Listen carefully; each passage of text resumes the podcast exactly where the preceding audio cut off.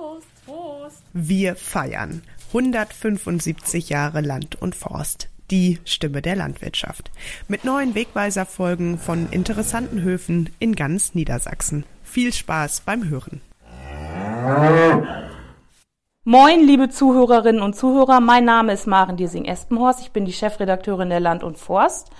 Und wir sind heute in Samann, ganz nahe der niederländischen Grenze, auf dem Betrieb von Dr. Katja Bodenkamp und äh, Dr. Jens van Beber. Und wir unterhalten uns heute ein wenig über deren Betrieb, die Entwicklung und die Schweineproduktion. Moin. Ja, moin und herzlich willkommen. Vielen Dank, dass wir da sein dürfen. Schön, dass Sie da sind. Hallo. Danke. Hi. Ja, ähm, vielleicht mögen Sie uns ein bisschen was erzählen, wie sich der Betrieb entwickelt hat, wo der ursprünglich herkommt und wie es zu dieser Art der Schweinehaltung, von der Sie uns sicher auch ein bisschen mehr erzählen können, gekommen ist. Also wir sind ein Betrieb mit einer sehr langen Geschichte. Erste urkundliche Erwähnung war 1189 und ähm, mein Vater hat noch Milchkühe gehabt, hat das dann aber später Ende der 60er Jahre auf Schweinehaltung umgestellt und ist dann relativ schnell gewachsen in den 70er Jahren mit eigenen Schweineställen und auch mit Lohnmastbetrieben. Ja, das war Ihr Vater, aber Sie haben den Betrieb ja gemeinsam auch weiterentwickelt. Ich habe mich schon ja, sehr lange, auch schon während des Studiums, für alternative Schweinehaltung interessiert. Habe darüber meine äh, Diplomarbeit geschrieben und auch meine Doktorarbeit und haben dann auch Ende der 90er Jahre zwei Bullenställe umgebaut auf Tiefeinstreu, aber zu dem Zeitpunkt war einfach das Interesse der Gesellschaft an alternativ gehaltenen Schweinen noch nicht so groß. Und dann haben wir das wieder eingestellt. Dann sind wir 2010 damit angefangen, bunte Bentheimer Outdoor zu halten und haben uns dann aber auch gleichzeitig von den vielen Lohn Lohnmassplätzen und äh, von einer Anlage getrennt in der konventionellen Haltung.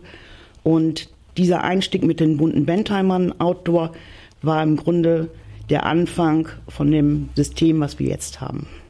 Ähm, 2014 war ja auch ein Einschnitt auf dem Betrieb, wenn ich das richtig in Erinnerung habe. Mögen Sie uns da ein bisschen drüber erzählen? 2014 war die Idee, die alternative Haltung dann auch hier auf dem Betrieb fortzuführen. Und mein Mann hat sich dann sehr damit beschäftigt ja. und es kam jemand auf uns zu, der eben alternativ gehaltene Schweine gesucht hat. Und so sind wir auf diesen Offenstall gekommen. Und dann hat mein Mann in der Hauptsache dann mit dieser ganze Kette gebildet. Die, also genau. die, die, Grundidee war ja bei den bunten Bentheimern, dass wir im Kleinen schon mal anfangen, uns auch mit ähm, generell der alternativen Haltung und Vermarktung zu beschäftigen. Ja. Das haben wir im Kleinen dort eben mit einer speziellen Rasse gemacht, weil wir auch klar gesagt haben, äh, es gibt genügend andere Markenfleischprogramme, die aber immer mit dem konventionellen Schwein arbeiten. Und wenn man tatsächlich etwas Neues, anderes aufbauen will, muss man auch mit einem Produkt auf dem Markt auftauchen, das sich tatsächlich auch von den herkömmlichen Dingen unterscheidet. Und da hat sich natürlich das bunte Bentheimer Schwein wirklich total angeboten, das mit dem zu machen, weil das ja nie aus der Region kommt. Das haben wir dann auch mit relativ großem oder guten, gutem Erfolg gemacht, aber eben auch ganz viele Dinge erkannt, äh, die schwierig sind, wenn man es alleine macht. Ja. Und ähm, der Ansatz war ja, dass wir das eben aus dieser kleinen Haltung auch auf unsere normale Haltung übertragen ja. und die entsprechend auch verändern. Und deswegen kam es eben dazu, dass wir eben auch da Partner gesucht haben, weil das haben wir als eines der ähm, Schwierigkeiten gesehen bei der Vermarktung, wenn man das alleine macht. Es geht ganz viel um Logistik, ganz viele offene Fragen, die, die man alleine ähm, zwar bewältigen kann, aber mit einem ungeheurem Aufwand. Und deswegen eben 2014, äh, weil wir uns da schon umgehört hatten und gesagt haben, wenn wir das im großen Stil machen, dann brauchen wir jemanden, der da mitmacht. Äh, und sind dann eben da mit den anderen in Kontakt gekommen und haben eben dieses Duke of Berkshire, diese Vermarktungskette, ja. mit denen zusammen letztendlich gegründet. Ja. Was war denn der ausschlaggebende Punkt, dass Sie sich für die Offenstallhaltung und diese alternativen Konzepte entschieden haben? Also die alternativen Konzepte waren ja schon lange im Kopf. Ja. Das hat meine Frau ja schon gesagt, dass sie sich da ja auch schon während des Studiums intensiv mit beschäftigt hat. Und wir haben eigentlich nur einen Weg gesucht, wie man es tatsächlich umsetzen kann. Und da waren eben die bunten Bentheimer sozusagen unsere Lehrmeister. Daran konnten wir viel ähm, äh, erproben und ähm, haben eben die, die Outdoor-Haltung, die Freilandhaltung versucht zu übertragen in eine Stallhaltung. Wobei eben die Bedürfnisse des Tieres tatsächlich im absoluten Mittelpunkt der ganzen Betrachtungen gestanden haben Und da hat sich dann diese Stallform des Offenstalls letztendlich aufgedrängt, ja, dass die also in einer offenen, äh, offenen Stall ja. mit verschiedenen Funktionsbereichen, Strohbereichen und so weiter arbeiten. Ähm, das haben wir dann eigentlich äh, herausgearbeitet für uns, dass das die Haltung ist, die eben in einem Stall den Bedürfnissen der Tiere am nächsten kommt und ähm, haben das eben versucht, im Kleinen zu testen, um das dann auf die großen Ställe übertragen zu können. Da greifen Sie gerade schon meiner nächsten Frage so ein bisschen auch vor. Woher hatten Sie denn das Wissen um die Art der Umsetzung, wie man so einen Stall aufbaut, wie man diese neuen Konzepte auf den Weg bringt? War das viel Testen oder haben Sie sich auch andere Betriebe angeschaut? Das ist eine sehr gute Frage. Ja, wir haben uns natürlich auch mit anderen Betrieben auch kurz geschlossen, aber die zu finden überhaupt war natürlich etwas schwierig. Und ähm, wir hatten letztendlich mit jedem äh, Schritt, den wir weiter vorankamen, zwei weitere Fragen und immer drei verschiedene Antworten bekommen. Und die am meisten vertretene Antwort damals, als wir uns darüber Gedanken gemacht haben, wie wir das umgestalten können, war, ja, so wird schon mal gar nicht gehen und so, so, so können wir das nicht machen. Also es war mit anderen Worten schwierig, da ein eigenes Konzept zu entwickeln. Aber ich denke, dass sowohl bei meiner Frau als bei mir halt genügend Expertise und damit auch Vertrauen in das, was wir uns vorgestellt haben, wie wir mit Tieren umgehen wollen, vorhanden war, dass wir das eben auch mit einer, ja, dann auch ähm, sozusagen mit unserer eigenen Meinung umgesetzt haben. Ja. Gab es denn da Probleme oder Herausforderungen, die völlig unerwartet kamen, die Sie dann umgehen mussten? Oder was sind die größten Learnings, die Sie so mitgenommen haben aus dieser Umstellung? Die größten Probleme waren eigentlich am Anfang, dass wir überhaupt umbauen konnten. Wieso das denn? Weil wir von der Größe des Betriebes gewerblich eingestuft gewesen sind ah. und haben eben, äh, wir durften nichts an der, an der Statik verändern. Wir durften, äh, dass wir überhaupt umbauen konnten, das ging mit, war, wie lange hat das gedauert? Zwei Jahre bestimmt. Ja, der ganze Prozess, ganze Prozess war, war ein großer Kampf. Und wir haben das dann nachher mit dem Landkreis vertraglich geregelt und äh, haben etwas weniger Schweine gehalten. Mhm. Und ähm, so sind wir jetzt dann dahin gekommen. Also das war wirklich sehr, sehr, sehr aufwendig. Alles hat artgerechtere Tierhaltung gefordert. Wir wollten es machen und es war erst überhaupt nicht möglich. Und haben das dann umgesetzt. Und ich glaube, vom System her ist das so ganz gut gelungen. Mein Mann hat auch viel mit Fachleuten, wie zum Beispiel Kees Schiepens, Schiepens ja. der Schweineflüsterer, und äh, mit anderen Fachleuten gesprochen, einfach um zu gucken, was ist das Bedürfnis des Schweins. Und dann sind wir auch auf die Bodenfütterung zurückgekommen, wo uns dann ganz viele gesagt haben, das ist eine Vollkatastrophe. Mich würde interessieren, was die Besonderheiten Ihrer Haltung sind. Und ich hatte das vorhin schon einmal kurz gefragt, was sind denn so Herausforderungen, die Sie so festgestellt haben, als Sie umgebaut haben, wenn Sie sagen, Sie haben dann gesagt, Sie machen jetzt die, äh, die Bodenfütterung. Was sind denn andere Änderungen, die Sie vorgenommen haben und wie kamen Sie darauf? Gut, der ähm, Offenstall ist ja schon ein, ein Typus Stall, ähm, der ja auch in den Jahren, bevor wir das gemacht haben, ja auch schon in der Welt war. Hm. Ähm, Rudolf Wiedmann hat ja auch da ein Buch veröffentlicht, ähm, Pickport, also auch alle so verschiedene Offenstall-Varianten, aber es gibt eben nicht den Offenstall.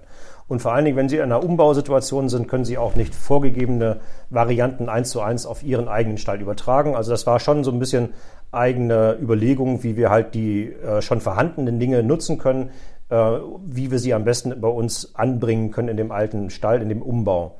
Also die, die, die grundlegenden Dinge sind eben, dass die Seitenwände offen sind, dass wir keine Trennung zwischen Innen- und Außenbereich haben, was speziell für unseren Stall ist, weil die meisten Offenställe haben einen Außen- und einen Innenbereich. Das haben wir ja. ganz bewusst ja. weggelassen. Wir haben also nur Außenklima in diesem Stall. Und weil wir das haben, müssen wir natürlich einen abgetrennten Mikroklimabereich haben, wo die Tiere eben liegen können, ruhen können. Das haben wir unter einem absetz- oder absenkbaren Deckel. Ähm, wir haben verschiedene ähm, Funktionsbereiche, eben dieses Liegen, das, den Fressbereich und den Kotbereich. Und gerade dieser Kotbereich, der liegt im Außenbereich des Stalles, mhm. ähm, der geöffnet ist. Das ist für die Tiere halt der Bereich, wo sie nichts anderes gerne machen, als im Umkehrschluss koten. Und das klappt in diesem Stall außergewöhnlich gut. Und eine ähm, Besonderheit, ich glaube, das ist, einer, ist wahrscheinlich der einzige Maststall in Deutschland, der das überhaupt hat, äh, eben diese Bodenfütterung dass wir also einen Funktionsbereich eingerichtet haben, ganz bewusst, ähm, wo wir das Futter auf dem Boden anbieten, mit dem Hintergrund, dass eben das eigentliche Bedürfnis des Tieres bei der Futteraufnahme daran besteht, in der Gruppe zusammen mit der Nase auf dem Boden Futter zu suchen und aufzunehmen. Äh, wenn es das machen kann, hat es eben ein bestimmtes Verhaltensmuster ausleben können. Und das kann es eben bei uns ähm, über einen längeren Zeitraum am Tag. Wir ja. haben vier Fütterungen, das heißt ähm, viermal am Tag ähm, können die also genau dieses Verhaltensmuster ausleben. Das dauert jeweils über eine halbe Stunde. Also sind zwei Stunden am Tag damit beschäftigt zu fressen. Wie wird denn das Futter vorgelegt? Das ist in einem Vorratsbehälter über diesem Bereich, wird da eindosiert, die Klappen öffnen sich, das Futter fällt runter, rieselt auf dem Boden und dann können die Tiere in der Gruppe zusammen da das Futter eben wieder aufsammeln. Und das machen sie dann über rund zwei Stunden am Tag und das entspricht auch so in etwa der Aktivitätsphase eines, ja. eines Schweines, beziehungsweise drei Viertel eines, der Aktivitätsphase eines Schweines, ähm, die es halt in seinem Tagesrhythmus so hat. Und damit ist also die Hauptaktivität tatsächlich mit dem belegt, was das Tier in seinem natürlichen Verhaltensmuster auch tatsächlich hat. Und damit können wir also ganz viel, ähm, wie ich sagen, ähm, Stress von dem Tier nehmen, wenn es so ein Verhaltensmuster eben nicht ausleben kann. Und das zeigt sich bei uns eben auch, dass wir in unserem Stall ohne weitere Beschäftigungsmaterialien wie Ketten, Verbissbälle oder sonst irgendetwas ja ähm, auch seit, seitdem wir das machen, seit sieben Jahren, äh, wir ähm, die Tiere mit Langschwanz in dem Stall halten, mhm. ohne, ohne irgendwelche Probleme. Ja. Wir haben das ja nun lange genug gemacht mit Metallspalten und Vollspaltenboden und äh, das ging natürlich auch nur mit kopierten Schwänzen und da war Langschwanz war gar keine Frage, wäre nicht möglich gewesen. Wenn man reinkommt in den Stall jetzt, man, es fällt einem wirklich auf, dass die Schweine sind einfach anders anders drauf, ja. besser drauf. Wir haben, wir haben ja oft auch Besuchergruppen ja. im Stall, die auch ähm, nicht unbedingt vom Fach sind, die mhm. also ähm, auch sonst Schweineställe nicht kennen, aber die kommen in den Stall und sagen, äh, ihr Eindruck von den Tieren ist, dass die unheimlich zufrieden sind. Ja. ja also auch der nicht jetzt den, den Fachkundigen Blick hat, der wird das sowieso sofort erkennen. Aber auch Menschen, die einfach nur so eine Empathie für ein Tier haben, kommen mhm. in den Stall und sagen, ach, guck mal, das sieht ja schön aus. Also nicht nur, dass es halt von der Optik schön aussieht, sondern dass die Tiere sich eben auch ähm, in einem wohlfühlenden Zustand sich ja. befinden. Das wird registriert. Ja, also von der, von der, von der reinen Gefühlslage her. Und das ist das, was man, glaube ich, als, ähm, dann als äh, fachkundiger Mensch eben auch sieht, dass eben die Tiere sich in einer ganz anderen Art und Weise verhalten. Das merken sie, wenn sie in den Stall reinkommen, wenn sie in die Buchten reingehen. Ähm, die Tiere sind einfach äh, ausgeglichen, will ich erstmal sagen. Ich vermeide mal dieses Wort glücklich, das ist immer so ein bisschen schwierig mm. zu definieren. Ja. Was ist das? Aber die sind sehr ausgeglichen. Und das war eben auch unser Antritt. Wir haben immer versucht, eben die, diese natürlichen Bedürfnisse eines Tieres tatsächlich den Tieren Verhältnisse zu stellen, dass das auch zufriedengestellt werden kann bei den Tieren. Äh, und damit kommt eben diese Ausgeglichenheit. Sie haben aber auch gesagt, Sie mussten sich quasi Ihren eigenen, ich nenne das jetzt mal Markt schaffen. Grundvoraussetzung natürlich, also wenn Sie jetzt ähm, auch nur einen Zentimeter von einer konventionellen Haltung abweichen, äh, muss das natürlich zwangsläufig einhergehen mit einer Veränderung Ihrer Vermarktung, weil unsere Vermarktung ist ja darauf ausgelegt, dass sie eben alles perfekt in einer konventionellen Haltung machen. Mhm. Und jede Abweichung von dem System bedeutet automatisch auch ein anderes Kosten- und Ertragskonstrukt. Und wenn Sie da nicht auch eine Sorge für tragen, dass sie das eben äh, äh, mit in ihren Überlegungen mit einbauen, ähm, dann wird es halt, ich will nicht sagen unmöglich, aber extrem schwierig, andere Haltungsformen wirklich umzusetzen. Also für uns war klar, nach unseren Erfahrungen auch mit den bunten Bentheimern, ja. wir müssen eine andere Vermarktung haben, brauchen da gute Partner, mit denen man das am Markt unterbringen kann und deswegen eben diesen Weg, den wir da gefunden haben, mit unserer ähm, Vermarktungskette, dem Duke of Berkshire, wo eben alle am Markt Beteiligten mit im Boot sind. Wir haben auch aus den Fehlern aus der Vergangenheit natürlich gelernt. Als wir vor über 20 Jahren dann die Bullenstelle auf Tiefstreu umgestellt haben, haben wir zwei Fehler gemacht. Wir haben uns vorher nicht darum gekümmert, wo gehen diese Schweine hin, die natürlich in der Produktion einiges mehr an Geld gekostet haben. Ist einfach so, der Arbeitsaufwand war einfach größer. Und wir haben zwei Bullenställe umgebaut mit je 400 Plätzen für Schweine. Ja. Und hatten die dann eben mit rein raus. Dann kam zack 400 hier fertig, zack da 404 fertig. So, daraus haben wir auch gelernt, das ist nicht möglich. Man muss ein kontinuierliches Angebot haben. Und so wird das jetzt auch in den Offenstellen gemacht. Vielleicht mögen Sie uns Ihr Vermarktungskonzept beziehungsweise unseren Zuhörerinnen und Zuhörern einmal kurz vorstellen. Wie das aussieht. Das Duke of Berkshire? Ja. Ja, gerne. Ähm, also wir sind alle an, dem, an der ganzen gesamten äh, Produktionskette Beteiligten ähm, in diesem Konstrukt des Duke of mhm. Berkshires. Das fängt an ähm, mit der ähm, Züchtung der Ursprungsrasse, die wir einsetzen, dem, dem, äh, dem Berkshire-Schwein. Das ist Kees Schepens, mhm. der die Reinzucht dieser Berkshire-Rasse betreibt. Der liefert die Eber zu unserem Saunbetrieb. Das ist Johannes Erchinger, der sitzt in Leer, hat dort eine Outdoor-Saunhaltung, ähm, wo wir also die Tiere äh, komplett in Freiland halten, äh, die Ferkel zur Welt bringen, aufziehen, ähm, eben als Kreuzungstiere mit diesen Berkshire Ebern. Äh, wir bekommen also diese Kreuzungsferkel aus diesem äh, Betrieb, diesem Freilandbetrieb ähm, aus Leer. Die kommen zu uns in diese Offenstelle werden hier gemästet, werden beim Schlachthof Brandt, der dann wiederum auch eben beteiligt ist an dieser ganzen Duke of Berkshire Kette, werden dort geschlachtet, äh, zerlegt bei Castell, auch ein Zerleger, der sich ähm, abseits der üblichen äh, sag ich mal, gebräuchlichen Geschichten mit, ähm, wie man halt seine, seine Zerlegerkolonnen organisiert. Er hat festangestellte ja. Leute, die da auch mit Wissen, wie sie eben mit so einem Qualitätsfleisch auch umgehen müssen und so weiter. Also er ist auch mit Herz dabei und hat das auch seinen Betrieb danach ausgerichtet, eben entsprechendes Handwerk dort auch anbieten zu können als Zerleger. Und dann äh, der wichtigste Part, der Verkauf, das ist der Handelshof. Ähm, dort haben wir auch einen Ansprechpartner, der das, der das ähm, extremst vorangetrieben hat, der seine Grundidee eben auch ähm, war, dass man so eine Kette aufbaut, seine Grundidee war das eben, dass wir, wenn man wirklich ähm, Tierwohl und Qualität am Markt unterbringen will, eben ähm, alle Stufen abdecken muss, dass es eben nicht nur in der Mast eben stattfindet oder nicht nur bei den Saumbetrieben, sondern dass wir nur als gemeinschaftliche Kette das aufbauen können. Das war seine Grundidee, die wir auch hatten. Deswegen haben wir auch so schnell und gut zusammengefunden. Ähm, und so haben wir also wirklich von der, von der Ursprungsrasse bis hin zu der Vermarktung eben alle Leute zusammen. Und das sind die Menschen, die dahinter stecken, die das eben aus ähm, diesem Fall tatsächlich voller Überzeugung und auch jetzt schon in einer sehr, sehr langjährigen ja. und extrem guten Beziehung zueinander machen. Das merkt man aber auch, wenn Sie darüber berichten. Ihre Augen leuchten richtig dabei. Ja, das macht Spaß. Ja. ja wir, wir, kennen ja den, den, den konventionellen Markt rauf und runter. Und haben uns ja auch ganz bewusst davon verabschiedet. Ja. Und in dem Moment, wo wir das getan hatten, muss ich Ihnen sagen, haben wir auch ein ganz anderes Gefühl für unsere Arbeit, für das, was wir machen bekommen. Und dass auch das, was, was wir produzieren, mit unserem Namen verbunden, äh, wieder am Markt angeboten werden kann. Das macht ja. Freude, das macht Stolz.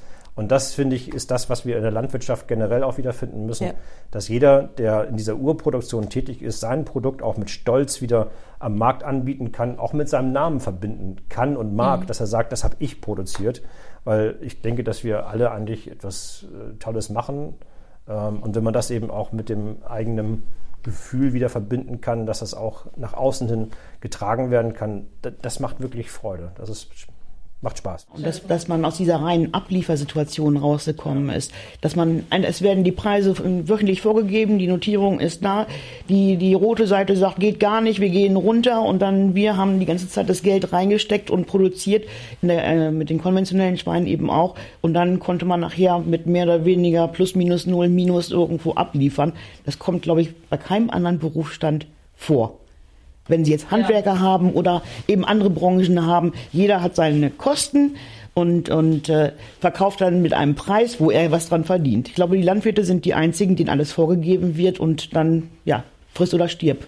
Und davon wollten wir weg. Genau, Sie wollten davon weg. Können Sie uns denn sagen, wie ähm, die Kosten anteilig sind im Vergleich zur konventionellen Produktion. Es werden ja, da gehe ich von aus, höhere Kosten im Offenstall oder durch diese Kette entstehen, als sie in der konventionellen Produktion sind und wie dann aber auch der Erlös sich darstellt im Vergleich zum konventionellen oder zum vorherigen System, was sie hatten.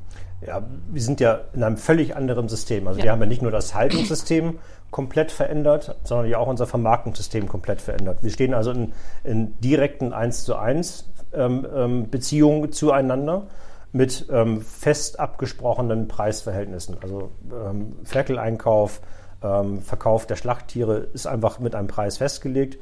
Und jeder, der daran beteiligt ist, hat eben seine Kostenstruktur damit gut abgedeckt und darüber hinaus eben auch ähm, alle Mehraufwendungen durch die andere mhm. alternative Haltungsformen, durch andere logistische Geschichten und so weiter.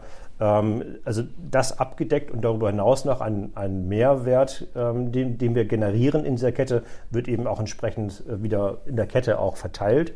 Ähm, man muss aber auch damit sagen, wir, wir produzieren ja nicht einfach nur Schweinefleisch, sondern wir produzieren Duke of Berkshire und sind damit ja aus diesem direkten Vergleich, wenn sich ein Konsument ganz normal sein Schnitzel kauft, eigentlich raus. Also wir haben das ganz, ganz bewusst gemacht, dass wir über diese extrem hohe Qualitätsschiene und äh, dieser eigenen Marke eben so viel Geld generieren können, dass wir uns das leisten können, eben diesen hohen Standard innerhalb der gesamten Kette auch tatsächlich umsetzen zu können. Also unser Antritt war auch damals, muss ich auch nochmal sagen, ähm, wir wollten unsere Tierzahlen halbieren und den Gewinn verdoppeln. Ähm, und das haben wir. Hat das geklappt? Mehr als geklappt. Ja, sehr schön, sehr sind, schön. Sie haben eine Marke geschaffen, so kann man das doch eigentlich nennen. Sie haben sich eine Marke geschaffen mit Ihrem Produkt. Ja, Vielen Dank, dass wir bei Ihnen sein durften heute und uns, Sie uns Ihre Hofgeschichte und Ihre Hofgeschichten erzählt haben. Wir wünschen Ihnen und Ihrer Familie und Ihrem Betrieb für die Zukunft alles Liebe. Herzlichen Dank. Ja, danke Ihnen. Vielen Dank.